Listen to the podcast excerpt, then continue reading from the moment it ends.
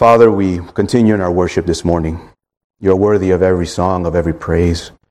You're worthy of, of everything, Lord. And, and Lord, we're mindful of how short we fall. But thank you that in Christ we are complete, that our worship is acceptable unto you because of Jesus. And we only ask now that, your, that our worship will continue to be pleasing unto you. Help us through the, through the Holy Spirit, the power of the Holy Spirit, the indwelling of the Spirit. Help me to preach according to your word, not according to my own wisdom. Father, it's foolishness. It's, it's about you, it's about Christ, and I, that's my desire. You know my heart. And I also know that you know the heart of your people. Father, give them the, let them put on their thinking caps. May the Holy Spirit use your word to convict hearts, especially those that are not walking with you, those that are afar from you, that those that are dead in their trespasses, even right now as we're praying, that you would once again um, bring life out of death, that those that don't know you would come to know you today, and those that are walking at a distance from you, that they would draw near once again to the throne of grace.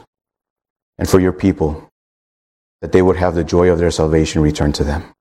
For whoever may be struggling, for whoever may be just hurt, wounded, Father, just pray that you would be with them. Be with all of us. We ask this in Christ's name. Amen.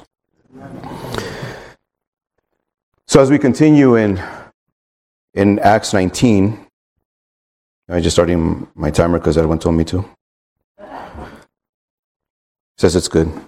Um, I've been trying; it actually does work, uh, so it helps. It's good for you. But in in Acts chapter 19, we find ourselves here uh, looking at what Paul's been doing. Right, last week we saw what the indwelling of the, or two weeks ago, we saw what the indwelling of the Spirit looks like. And actually, Edwin did some of the heavy lifting for me once again, knowing that this is going to be the next portion of our, of our text. But he was talking about what does a faithful ministry look like. And so we kind of, I kind of piggyback on that because this is where our text leads us this morning. So allow me to read here. We're going to be covering verses 8 through 20. Yes, it's quite a bit. And there will be a couple of points. So please bear with me, but I trust that we will be able to um, glean from this and see Christ from the scriptures this morning. At least that's my heart and that's my hope. But this message is the kingdom of God. What is the kingdom of God? We talk about this kingdom, the kingdom here on earth. But what is it? What does it look like? And hopefully today we get to see what Paul is actually doing, something that's not foreign to us because we've been seeing this over and over again. Every town that he goes to, we almost, with the same introduction, you could almost go verbatim. You guys should have it memorized by now. And shame on you if you don't. But this is what he, what he does, right? I'm, I'm being facetious, but uh, this, this is um, what it says in verse 8 of Acts chapter 19. And it says, And he, referring to Paul, entered the synagogue and for three months spoke boldly, reasoning and persuading them about the kingdom of God.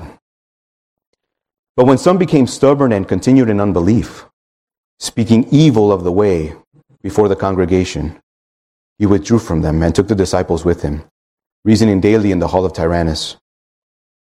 This continued for two years, so that all the residents of Asia heard the word of the Lord, both Jews and Greeks. Verse 11. And God was doing extraordinary miracles by the hands of Paul, so that even handkerchiefs or aprons that had touched his skin were carried away to the sick, and their diseases left them, and the evil spirits came out of them. Then some of the itinerant Jewish exorcists undertook to invoke the name of the Lord Jesus over those who had evil spirits, saying, I adjure you by the, by the Jesus whom Paul, pro, Paul proclaims. Seven sons of the Jewish high priest named Sceva were doing this. But the evil spirit answered them Jesus I know, and Paul I recognize. But who are you? And the man in whom was the evil spirit leaped on them, mastered all of them, and overpowered them, so that they fled out of the house naked and wounded. And this became known to all the residents of, uh, of Ephesus, both Jews and Greeks. And fear fell upon them all. And the name of the Lord Jesus was extolled. Also, many of those who were now believers came confessing and divulging their practices. And a number of those who had practiced magic arts brought their books together and burned them in the sight of all. And they counted the value of them and found it came to 50,000 pieces of silver. So the word of the Lord continued to increase and prevail mightily. And this is the reading of, of the word of the Lord this morning. A lot of things here that we're going to get to cover. Actually, two topics that many of us are not unfamiliar with. We've seen, and maybe if you've been around in evangelicalism for some time, you see that we're going to be doing what, what are miracles, right? We see some demonic activity. So, what does that look like? So, we're going to address those things, but, but before we get there, we must recognize. So, the first point that we have here this morning is that the kingdom of God has faithful laborers. This is what I was referring to Edwin when he was talking about last week. I'm not going to take too much time on this, but this is exactly the heart. This is what the kingdom of God looks like. There are faithful laborers ministering. Paul has been doing this over and over again. Every city that he walks to, every city that he goes into, where does he go? A synagogue. And in the synagogue, he finds obviously Jews, perhaps some proselytes there that, that were there, but he goes and he enters. And, and I love that word, he enters. He enters because many of us are the kind that wait for people to come to us. He goes. I mean, this is the fulfillment of Matthew 28. This is the commission. This is what the commission is about. This is not just simply, I've seen it and I've done it, believe me. I'm not counting myself as the exception here. Hey, come to church. Hey, why don't you come here? Come, come here, the, the pastor preach, you know, and, and hear the gospel message. And praise the Lord if you go to a church that preaches the gospel message. Praise the Lord for that. But you can also preach the gospel message. And you can also go and you can also enter. Many times we wait and we just simply want people to come to us. And yet we forget that our, baby, our very Savior went. He came, didn't he? He didn't just leave us to figure this out and come to Him. He came to earth. He came here to be the light. And this is what Philippians 2 talks about. Paul reminding the Philippians, he says, though being in the form of God, he did not, meaning Jesus, referring to Jesus, did not count equality with God a thing to be grasped, but emptied himself, right? For what? By taking the form of a servant. How did he do that? By taking the form of a servant, being born in the likeness of man. So this is the Savior that's already modeling this for us. And this is the Savior that Paul is modeling, that he's imitating. He goes, and he doesn't care. He just goes into that synagogue. He enters. And he's there. For how long does the scripture say? He's there for about three months. For him, it, it, it's irrelevant. And John 3, look at what John writes. He says, John 3 17, we all know John 3 16, but 17 is the one that we tend to glance over. But verse 17 says, For God did send his Son into the world, did not send his Son to condemn the world, but in order that the world might be saved through him. Why? So Jesus is not here to condemn? Beloved, we already stand condemned. Apart from Christ, we're more condemned. This is, this is where we are. This is our reality. You are born in sin and dead in your trespasses. But God sent His Son. God sent His Son to save the world. And there's many of you here that have come to put your faith and trust in Christ because of, because of Him because of the message that he preached of who he said he was and who the apostles said he was and who they gave their lives to proclaim. It's Jesus. So, yes, the kingdom of God has faithful laborers, but it doesn't end there, does it? The kingdom of God has faithful, but to have a faithful labor can be kind of vague, right? What is a faithful laborer? Well, a faithful laborer in the kingdom of God is one that preaches Christ and his word. This is what you see in verses 9 and 10. See, Paul is a Jewish rabbi, he's a scholar. When he enters a synagogue, he's not going to find people that are like, you know, I don't know what he's talking about. These are people that know the Old Testament. They are very familiar with what he's talking about. And Paul expects that. Yes, there was some, probably some Jewish proselytes there, like I mentioned earlier, but his heart is to reach his countrymen. Yes, to take the, the, uh, the message of the gospel to the Gentiles. But we also see that this is the labor that God has raised, that has called to preach his word. And he's not flabbergasted, right? Because we see that what do they do there in the synagogue? In the synagogue, they become stubborn. Interesting word. This, the word stubborn is one that, that's hardened. He's, they're hearing this for three months over and over again the message of Christ, the message of Christ, the message of Christ. And their hearts are actually becoming hardened. To the point that the scriptures actually say that they continued in unbelief. But does that cause Paul to somehow say, you know, eh, what am I doing wrong and question, maybe change his mode? Maybe he needs to water down the message so that they can kind of accept it. Is that what he, is that what he does? No, at times, yeah, he ends up leaving. But, beloved, the point that we need to, in terms of application, is that evangelism is very simple. Evangelism is very simple. And what do I mean by that? Evangelism is basically three things remembering that you were once there, remembering that the person that you are preaching the gospel to is who you were before you came to Christ. And if you know the person, it's almost like looking in a mirror, like, I know exactly where you are. I know exactly the objections that you have. I know where you are. I was there. That's the first part, remembering you were once there. And the second part is remembering that by God's grace you are no longer there. Because someone came to preach the gospel to you.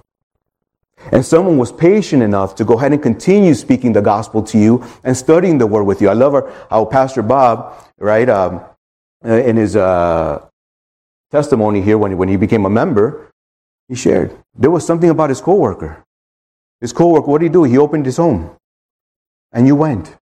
Over time, didn't happen overnight. Sometimes it does, but it was just continuous consistency time after time, preaching the gospel, sharing the gospel, answering questions to the point that our brother had to say, Can I have a word with you? And I love it. The man that got on his knees that day to pray was not the same man that got up that day from his knees. And, that, and that's exactly what we, and that's what our hope is for that person. That after that conversation, that person would say, the one that entered this conversation is not the same one that's exiting. Right? But that's exactly what evangelism is. So it's remembering that you were once there, remembering that by God's grace you are no longer there. And the third is to preach Christ and Him crucified. Because it's by His grace that you're no longer there. And it's also by His grace that that person will come to believe by faith in Jesus. So that sinners may be transferred from the kingdom of darkness into the kingdom of the beloved Son. That's what it's about. That's evangelism in a nutshell. Stop reinventing the wheel. But it's exactly that message that Christ came to die for sinners, to take the place of sinners. What we're remembering today in communion.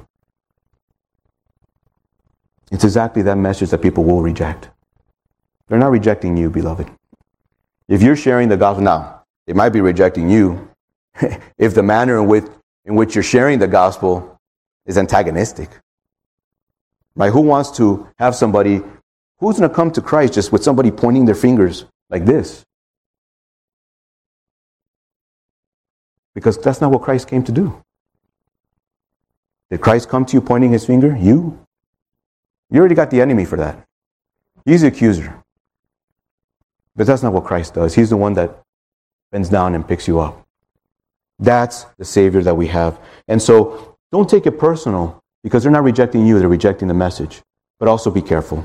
Be careful of how you share the gospel. Don't be that Christian. I'm a Christian, I'm sharing the gospel, but everybody's like, man, oh, he's coming into the cafeteria, into the break room. Let me, let me, let me wash up, let me finish quickly, and let me, let me leave before they come and sit down. Because they're just obnoxious. Don't be that Christian. Be the one that's winsome. Be the one that goes with your coworkers to that company event at Christmas. Will there be drunkards? Absolutely. Will there be people and debauchery? Absolutely. But there you, there you are to be a light. You don't have to participate. Because Jesus went to the wedding. You think there wasn't debauchery there? But he was there. Because this is the heart. Now I know it's like, oh, but light has no fellowship with darkness. You're not partaking in the debauchery, but be a light. This is the heart of the gospel. Because the Lord came into the debauchery of this world for you and for me. And so that's what we need to remember. This is what a faithful laborer is, is one who preaches Christ, is one who's continuing to preach the word convincingly because they believe that same gospel message. And it's that same gospel message that has transformed them. Do it, not in a pompous heart, but do it with sincerity, with genuineness, with love, with humility. Share that gospel message. And the point in point three, this is where we get into the part that perhaps some of you are interested in. The kingdom of God and miracles. Yes, there are miracles in the kingdom of God. We were talking about, some of you heard that we're here for Sunday school, we're listening to some of that. It says, and God was doing extraordinary, and I'm going to emphasize that extraordinary. We'll say extraordinary, but it's extra, it's composed, it's, it's a compound word, right? Extraordinary. Miracles by the hands of Paul so that even handkerchiefs or aprons that had touched the skin were carried away to the sick, and their diseases left them, and the evil spirits came out of them. Yeah, Paul was reasoning with them. He was there persuading the Jews. He did that for three months and then spent there two years. He kept on pursuing that. that, that that's the longevity, one that's faithful. He was there. But now we come to this part where extraordinary miracles. Yeah, healing the sick, exorcising spirits, see something from maybe from one of those televangelist, you know, shows or things that you might watch on those networks. I could, I could imagine that's probably what it looked like. Like if we were there, we'd probably be like, whoa, what's going on here? But that is exactly what's happening. Handkerchiefs and aprons. I know Edwin has one. No, he has a handkerchief, but that's not one from a televangelist that uh, that he that he that he purchased on TV because he sold a little sum sum. You know, that's not one of those handkerchiefs. But, but, this is what's happening. Now, we have to make note that during this time, it was very common, it is a very common practice to believe that, you know, anything that, and the same thing, you know, if you touch the hem of Jesus' garment, if you just give me something, even Peter's shadow, if the Lord used Peter's shadow, we read about that already. So if, if something that touched Paul's skin was enough to go ahead and heal me, right? Because these are special people of God.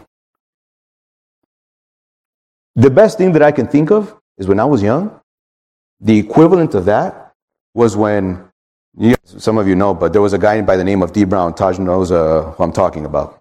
And some of you know, you, you guys know, basketball player, dunk contest. Guy what year? Guy, man, he all of a sudden, you know, Jordan jumping from the free throw line, but this guy does something crazy.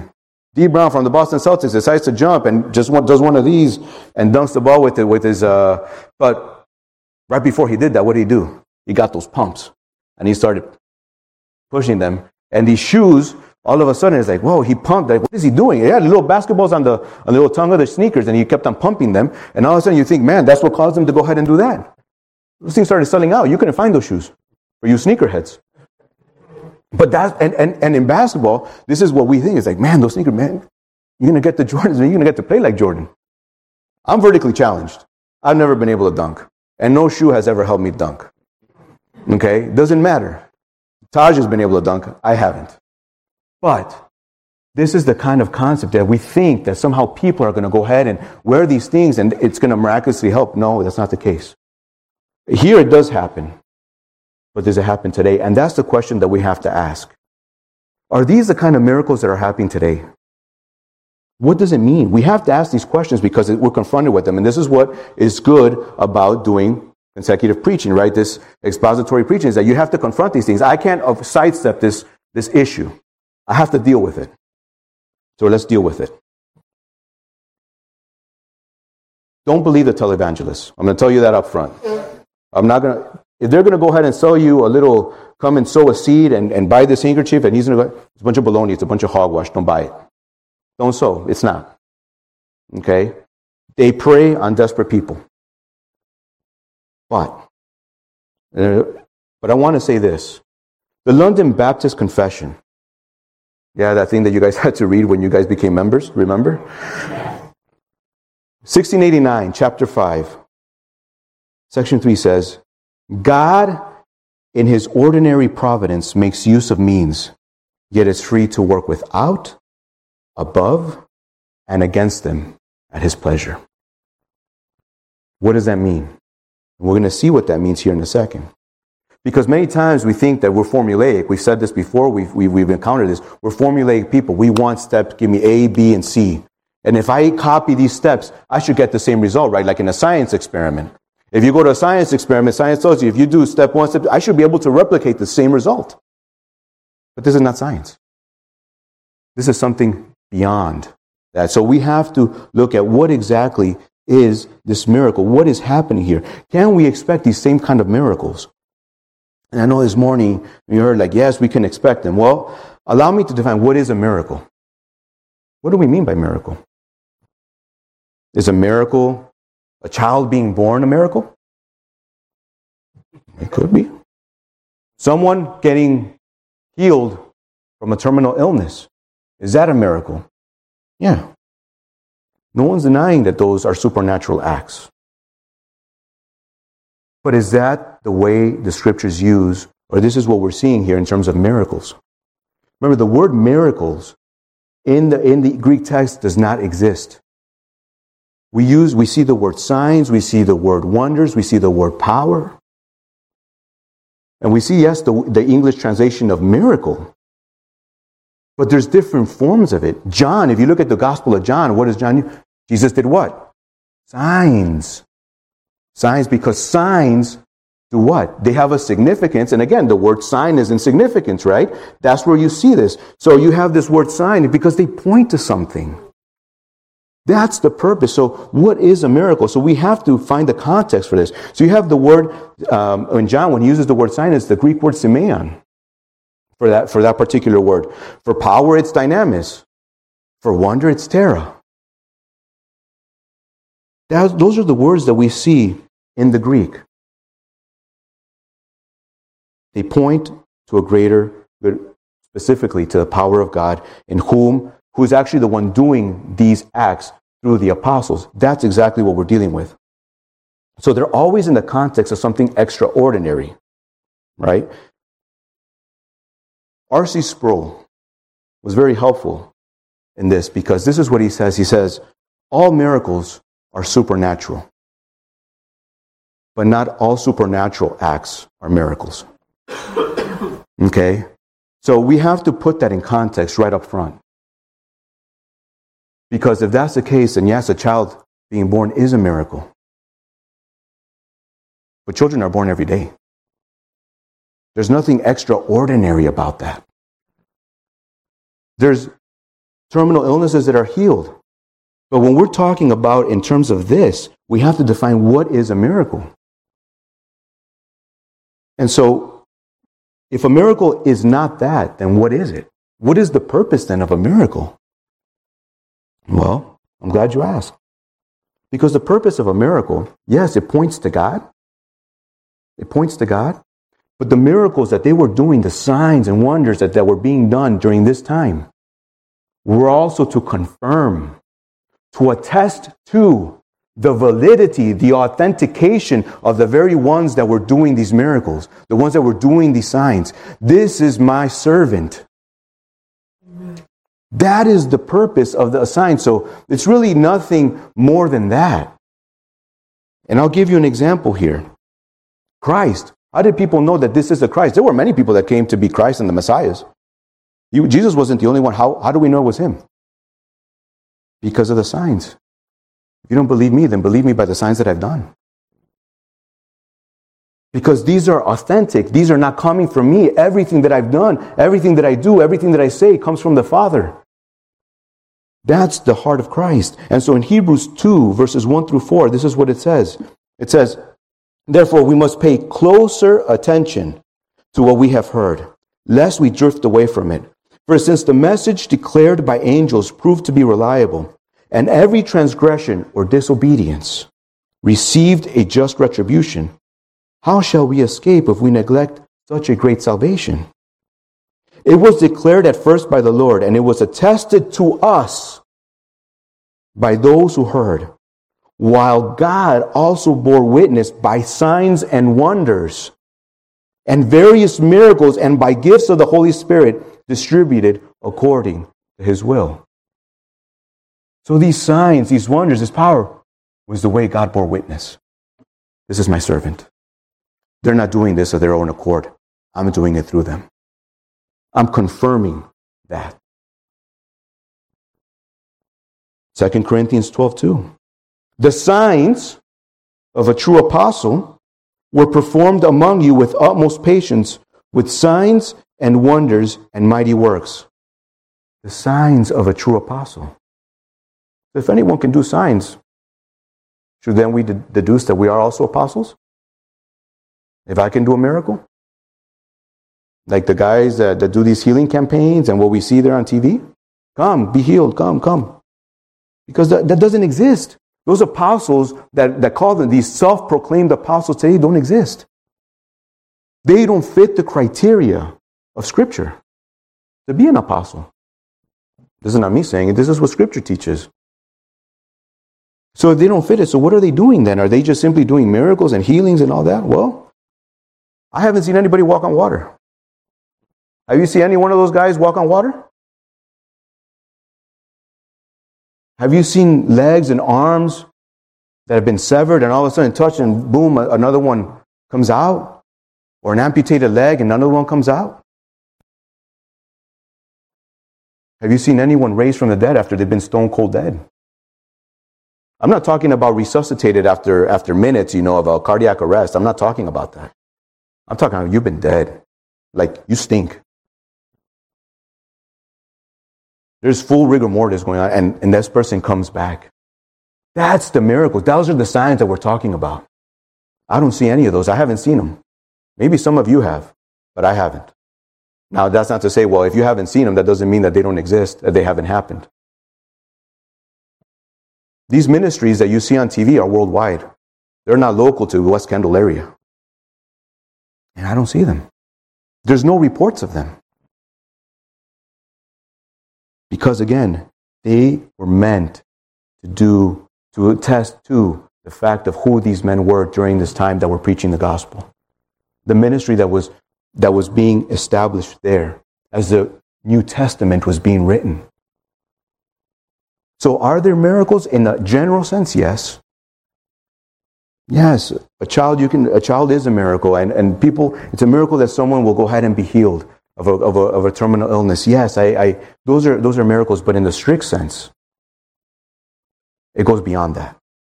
And so we have to be careful how we use this because people will prey on those that are unaware. They're sheep. Remember, you guys are sheep, and there's wolves out there. And they will deceive. And they're not going to come to you with showing their teeth. They come with something very nice and pleasant and appealing and a message that's, that draws you in. That's the way a, she, uh, a wolf in sheepskin, right? So yes, I do believe that there's miracles. So don't believe. So I want to I want to clarify that because I don't want people to think, oh well, he doesn't believe there are miracles. No, there are miracles. But in the stricter sense of what this actually means, the signs, the wonders, right, the power of what's being done was for something far greater, and they always pointed to God. Point four. What is this kingdom of God? and there's demons and evil spirits? I know for a lot of you, this is not something that's foreign. We just had Halloween. Halloween, this is, this is a fun time. This is where all this activity that we start seeing and people go to these haunted houses and the paranormal and everybody loves these kind of things. I know some of you kids are, are have seen it. You've seen it. Uh, maybe some of you have even dabbled in it. I don't know. But what I do know is that the kingdom of God does have demonic activity, and we're going to deal with that here in a second. Okay? So, Mark actually documents. Uh, this is listen to what Mark. Uh, this is the gospel writer Mark. This is what he says. He says, "John said to him, Teacher, we saw someone casting out demons in your name, and we tried to stop him, because he was not following us. But Jesus said, Do not stop him. For no one who does a mighty work in my name will be, will be able soon afterward to speak evil of me. For the one who is not against us is for us. So it was a reality in Jesus' time. There was demonic, demonic activity. There were people there that were being controlled. Were they? So what do we even what do we even mean? And of course, this is going to happen. So even in Luke 10, you see some of this language. Lord, even the demons are subject to us in your name. After he had sent those 72 out. Even the demons are subject to us. So we're not hiding from this. But we have to, just like miracles, what do we mean by demonic activity? And I'm not going and I want to say this up front as well. I'm not here to go ahead and give this more credit, or not credit, but give it more of importance than what it is because the gospel message is not about this. The gospel message is about Christ. But because the text is dealing with this, we will go ahead and do that. And that's not meant to be a cop out statement. I just don't want to give this more importance than what it's due. The world already does a good job of doing that. Do demon possessions occur today? Can Christians be possessed? Can they? No, they can't. They can't. Well, why can't they? Because you have been sealed. What we heard about two weeks ago, the indwelling of the Spirit. You have been sealed by the Spirit. Because think about this. If you could be possessed and be under full control of a, de- uh, of a demon or some type of you know, evil spirit, what does that say about the Holy Spirit that now lives in you? Does the Holy Spirit now take a back seat and say, hey, you know, I'm rendered powerless because this evil spirit now is controlling you? No. The Holy Spirit is there and He's in you now. Can other things happen? We'll address that here in a second. But right from the beginning, I want you to know no, you have been sealed according to Ephesians 1. You have been sealed with the promised Holy Spirit. So get that out of your minds if you think that that's the case. But if possession, we mean demonic influence, attack, or activities. Can that affect Christians? The answer is yes. It can. It can. Paul tells us in Ephesians 6, what does he tell us? Put on the armor of God. Why do you need to wear an armor? Because there's spiritual warfare going on. There's spiritual warfare going on this very moment. You may not be seeing it. But the distractions, the, the flag, I mean, there's so much going on that we don't even know. And we don't even know. Back in the day, he would have taken you to the bathroom. but, but yeah, it was. See, we're talking about. But that's exactly what we're, what, we're, what we're talking about in that there is demonic activity that, that does take place, and Christians are affected. And Paul talks about that in Ephesians 6. He tells us, put on the armor. I'll read it for you. He says, put on the armor of God that you may be able to stand against the what? Against the schemes of the devil. The, the devil hasn't stopped scheming. The devil is still out there working.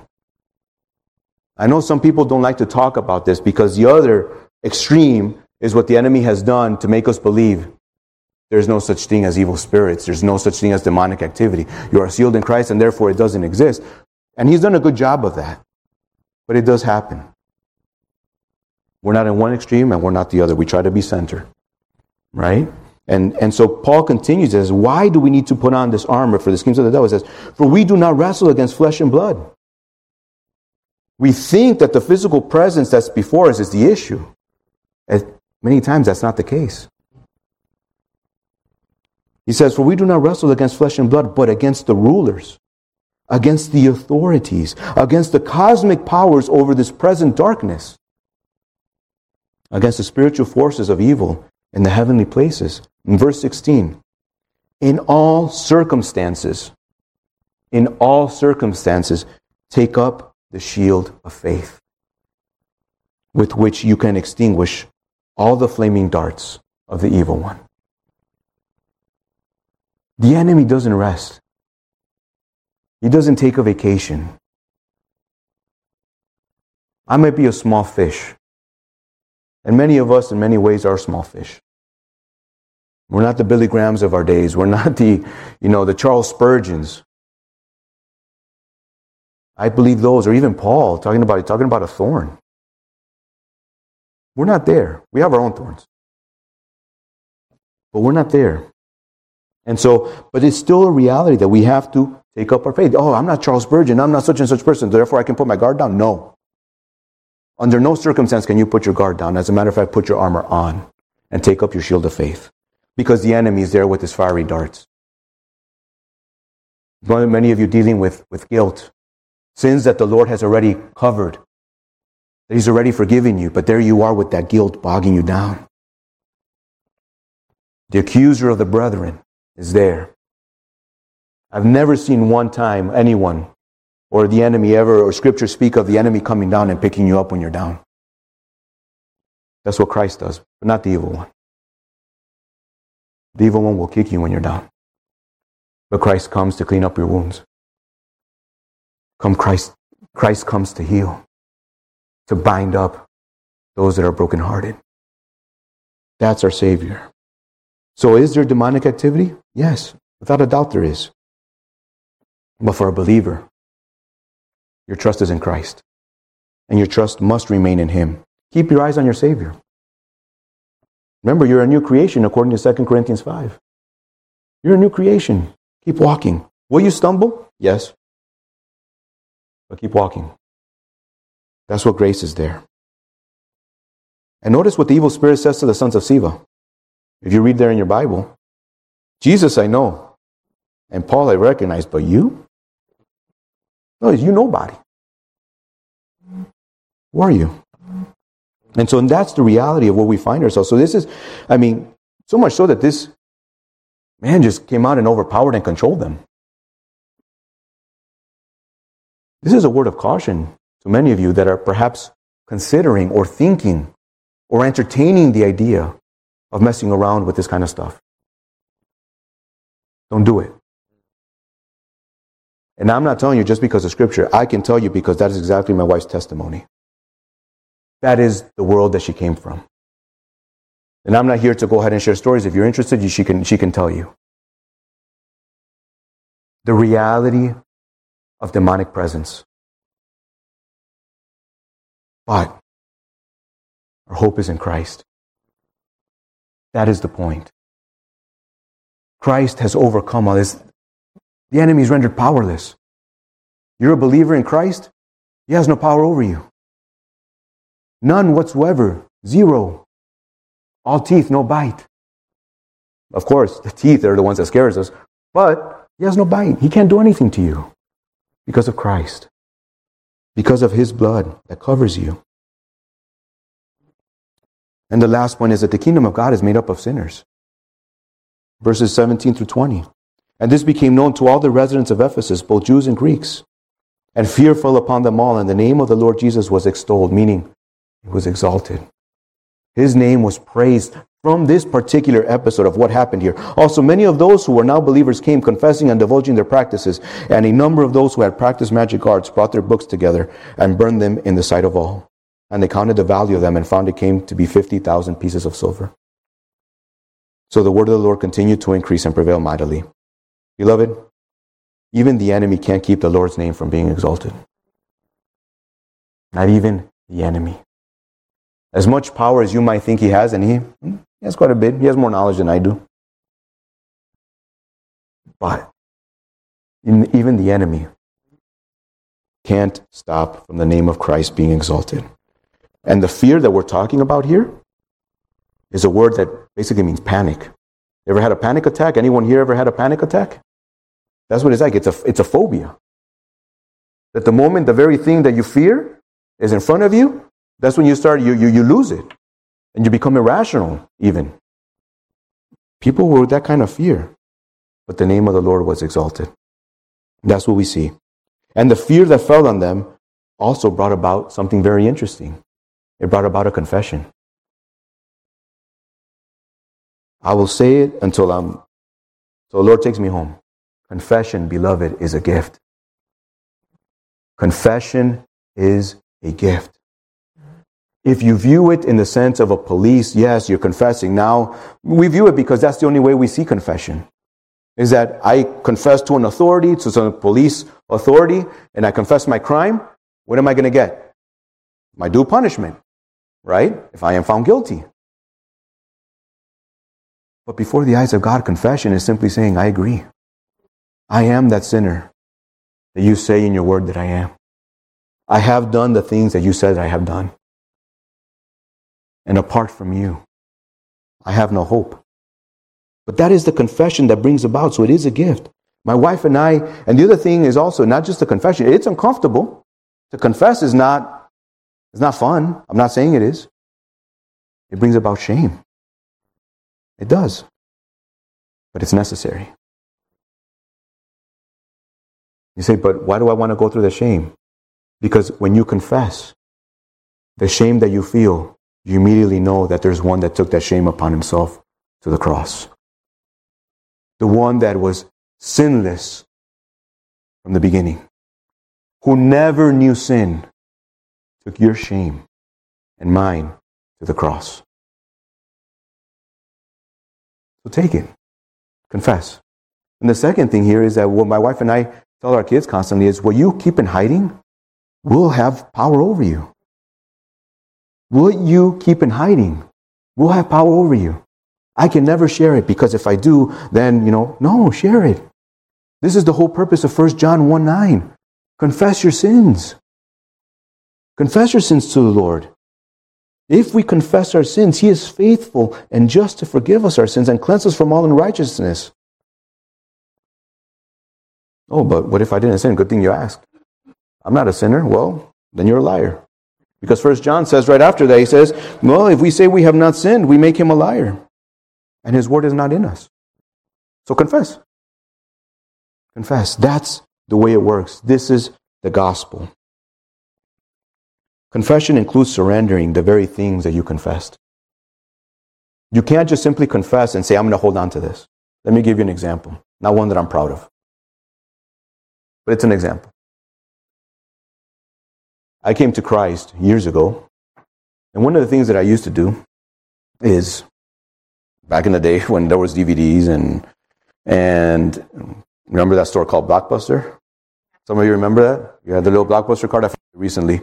But um, in Blockbuster, you can rent your movies. You can go ahead and what I would do is I would go and rent the movies, burn them, and keep them. Right? Hey, I raced, I rented it, right? And by the way, I'm not violating copyright laws because I'm not distributing this. This is my thinking until the Lord convicted me.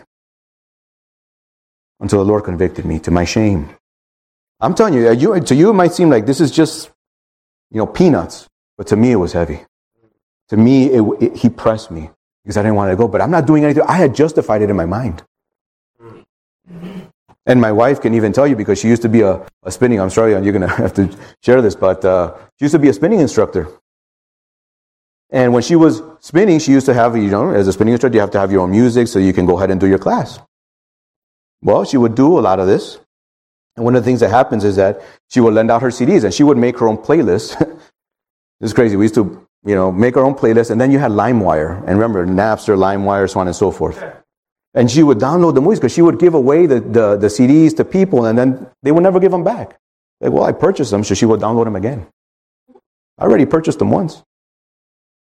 And the Lord convicted her. And the same thing that happened to me is important. Because what I had to do was not, Lord, forgive me that I burned these DVDs illegally, you know, and I'm sorry. Let me go out. But I'm going to keep my library, though. No, I had to destroy every single one of them. Mm. The Lord, that was a conviction to that degree that I had to get rid of it. And I didn't just throw them away, by the way. I cut every single one, I broke every single one, and I scratched every single one of them up. Because should, should somebody find this burnt copy, they're not going to be able to use it. That was to the event. So that's what I'm telling you. Confession brings about an act. It's not just simply saying, I'm sorry. It is the 180 turn. And that's what we need to remember. True confession brings about the 180 degree turn, turning back from that sin that ensnared you and running to the, to the Lord, our Christ. And so, what's the conclusion? Beloved, the conclusion is really where, where the text ended. The word of the Lord increased and prevailed mightily. That's the conclusion. That's the name of the game. Not that this is a game, because as we're talking about life and death, but this is what it's all about. That the name of the Lord would increase mightily and greatly. And guess who it's going to increase through? Through you and through me. His servants, his ambassadors here on earth. Those that represent the Christ that saved them from their sins. This was Paul's ministry. Uh, this wasn't about Paul's ministry. This wasn't about his healing. This wasn't even about the exorcising of the evil spirits. This is about Christ. Paul's initial goal when he entered the synagogue was to boldly reason with them, right? To, but the goal was to proclaim the kingdom of God. So, what is this kingdom of God? There is no kingdom of God without Christ. There is no kingdom of God without Christ. And the reason I can tell you that is because we see it in Ephesians. All the scriptures about Christ. This is what the kingdom of God is about. This is what we're going to celebrate. It is Him who we're going to go ahead and celebrate here in a few seconds. The one whom God will one day put everything under His feet. Ephesians 1 15 through 20. For this reason, because I have heard of your faith. And by the way, this is the same Ephesians that he, this is, he's in Ephesus. And he's writing this letter to them later. And this is what he says is, For this reason, because I have heard of your faith in the Lord Jesus and your love toward all the saints, I do not cease to give thanks for you, remembering you in my prayers that the God of our Lord Jesus, the Father of glory, may give you the spirit of wisdom and of revelation in the knowledge of him, having the eyes of your hearts enlightened, that you may know what is the hope to which he called you what are the riches of his glorious inheritance in the saints? And what is the immeasurable greatness of his power toward us who believe? According to the working of his great might that he worked in Christ when he raised him from the dead and seated him at the right hand in the heavenly places.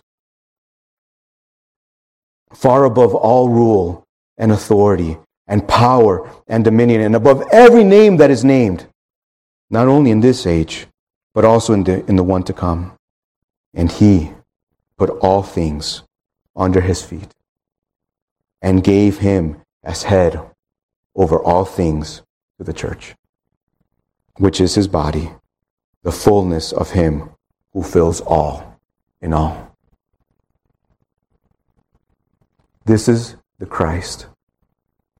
This is the Jesus whom one day now will all things also be rendered, but we too will one day render our worship to for all eternity.